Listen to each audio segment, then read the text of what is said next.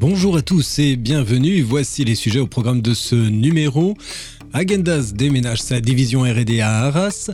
Jus végétaux Yangguan au cœur de la franchise Sojasun en Chine. Les chips s'emballent pour un sachet de végétal chez Lay's.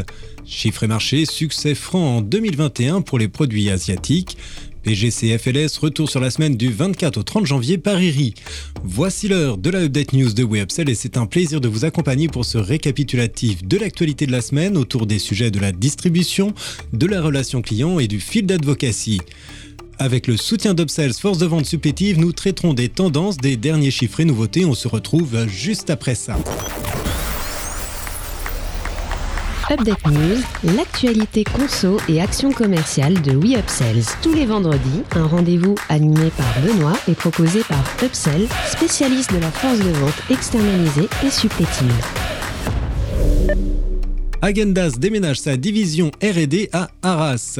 Située près d'Arras, dans les Hauts-de-France, la marque de glace Agendas annonce le déménagement de son centre de recherche et développement à Tilloy, les Montflaines.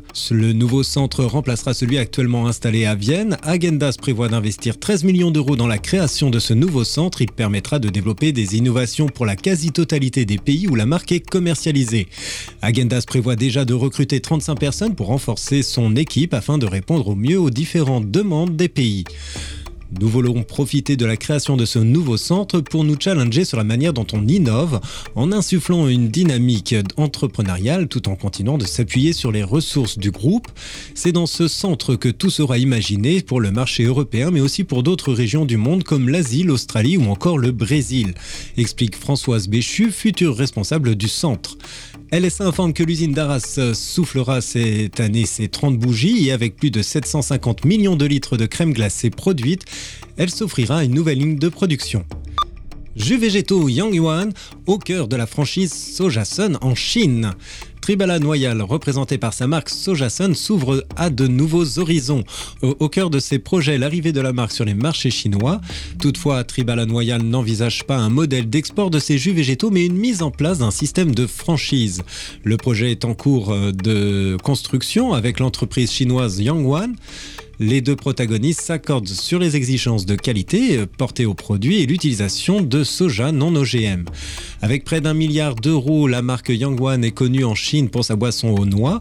L'entreprise produit 1,5 million de tonnes par an de sa boisson et le marché chinois représente un fort potentiel pour la nouvelle franchise Sojasun. Deux références vont être mises sur le marché chinois, Sojasun Nature et Sojasun Chocolat. Cette première collaboration ouvre la porte de futurs projets de franchise pour Tribala Noyal d'autres pays. Les chips s'emballent pour un sachet végétal chez Lay's. Il y a quelques jours, Lay's a inauguré un nouveau sachet végétal sur sa gamme de chips. Effectivement, la marque de chips du groupe américain PepsiCo a lancé sur le marché français son premier sachet d'origine végétale en Europe et une nouvelle offre sur ses produits à l'ancienne et paysanne. En effet, PepsiCo Europe a choisi le marché français pour proposer un premier emballage d'origine végétale. Il est composé à 30% de matière végétale et certifié ISCC. D'autre part, ce nouvel emballage sera proposé à partir d'avril 2022 et concernera les deux gammes phares de Lay's, qui représentent près de 45 millions de paquets de chips. Ce sachet écologique utilise l'huile résiduelle provenant de l'industrie forestière qui jusqu'à présent était considérée comme un déchet. PepsiCo Europe vise à éliminer tout plastique vierge de ses emballages de chips et snacking avant la fin de la décennie. Cette ambition viendra s'appliquer à des marques telles que Lay's, Doritos et Walkers. Grâce à cette action, PepsiCo estime pouvoir réduire jusqu'à 40% les émissions de gaz à effet de serre par tonne de matériaux, d'emballage sans compter les bouchons et les étiquettes. Chiffres et marché, succès franc en 2021 pour les produits asiatiques. 2020 marquait une croissance à deux chiffres pour les produits asiatiques et 2021 s'annonçait comme un challenge afin de maintenir ce rythme. Bilan du succès incroyable, signe d'un engouement réel des ménages pour cette catégorie qui a recruté plus de 1,3 million de foyers en deux ans et déclenchant 6,9 occasions d'achat par foyer par an. ERI communique pour ce segment une croissance de plus 26% en cumul annuel mobile, CAM, à P3 2021 et Nielsen IQ rapporte presque 13 produits achetés par foyer par an à P9 2021. Sur la catégorie en général, il y a encore de nombreux acheteurs à conquérir et sur le Japon, nous avons trois quarts des foyers français à aller chercher, estime pour sa part José Fuente, directeur général de TWF Epidis. Analyse détaillée sur le site de LSA. PGCFLS euh, retour sur la semaine du 24 au 30 janvier par IRI. Si les PGCFLS sont toujours bien orientés par rapport à 2020, plus 4,3%, ils enregistrent fin janvier une baisse conséquente de leur chiffre d'affaires par rapport à l'année dernière. Ceci s'explique car il y a un an, le pays craignait un durcissement des mesures sanitaires et un nouveau confinement. En conséquence, certains shoppers constituaient des stocks faisant bondir les ventes des PGCFLS.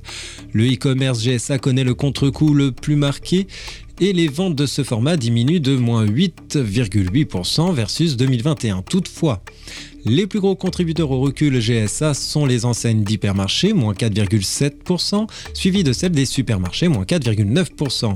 Les magasins de proximité, plus 2%, poursuivent leur développement en croissance pour la 11e semaine consécutive.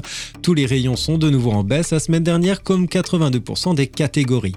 Rapport et analyse à consulter sur le site d'IRI. Merci de votre écoute, nous nous retrouvons la semaine prochaine. En attendant, abonnez-vous à la chaîne et au podcast de We pour ne manquer aucune actualité. Enfin, n'hésitez pas à commenter et réagir sur les sujets. Les équipes d'Upsell et moi-même, nous vous souhaitons d'excellents moments à tous.